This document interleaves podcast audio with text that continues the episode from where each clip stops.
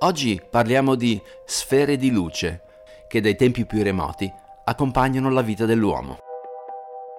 Pensate che ai piedi dei Monti Sibillini, tra Civitella del Tronto a est e San Severino Marche a nord, si trovano due santuari, entrambi dedicati a Santa Maria dei Lumi e costruiti in seguito ad avvistamenti di sfere luminose.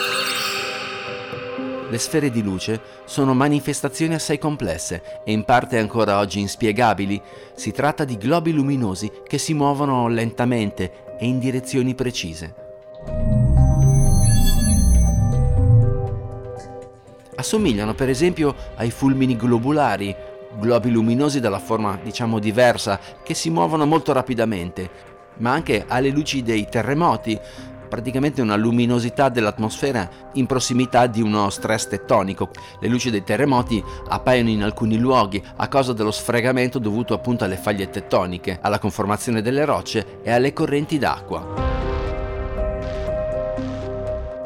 Pensate che se questi fenomeni impressionano noi, chissà che effetto suscitavano nei secoli passati. Tra fascino e spavento erano attribuiti a presenze talvolta demoniache, talvolta celesti, e a seconda dell'interpretazione rendevano il luogo stregato o magari sacro. La gente aveva paura oppure era reverenziale, oppure vi si recava per pregare, per adorare.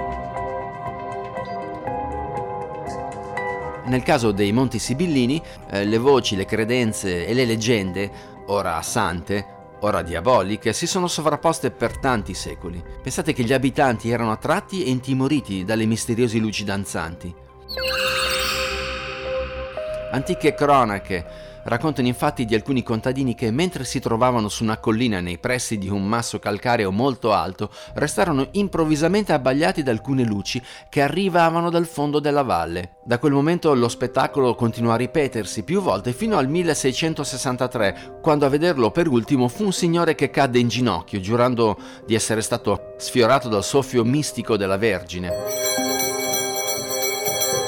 In ricordo di quell'apparizione fu addirittura costruito un santuario, il santuario della Madonna dei Lumi di Civitella del Tronto, in provincia di Teramo. Numerosi scienziati hanno studiato il fenomeno delle sfere di luce, che si verifica in tutto il mondo, non solo in Italia da Pine Bush negli Stati Uniti a Esdalen in Norvegia. Qui addirittura sono stati creati punti di avvistamento provvisti di strumentazione avanzata.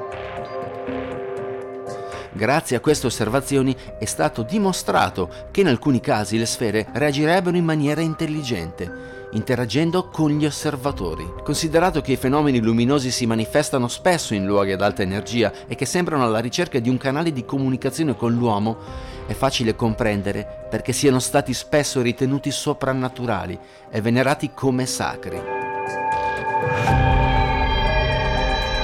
La caratteristica più affascinante delle sfere di luce è che sarebbero stelle in miniatura, perché costruite da plasma, secondo alcuni ricercatori, che si manifesta sotto forma appunto di luce.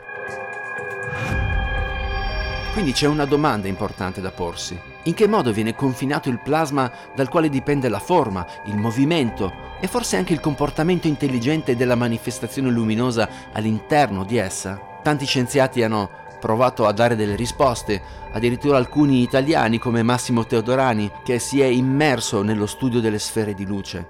Ma c'è qualcosa che ancora resta oscuro, ossia quel comportamento intelligente, notato e descritto da alcuni esperti. Pare che le sfere luminose si avvicinino in maniera volontaria all'uomo proprio come farebbe un animale. Il comportamento potrebbe essere riconducibile, secondo alcuni, all'attrazione elettrostatica fra due corpi di carica opposta. Certo che questo ci fa sognare. Il nostro corpo ha una carica e le sfere di luce ne hanno un'altra. Ecco perché probabilmente avviene l'attrazione, non solo a livello chimico, elettrico, probabilmente c'è qualcosa di più superiore che ha fatto incontrare l'uomo nei secoli alle sfere di luce.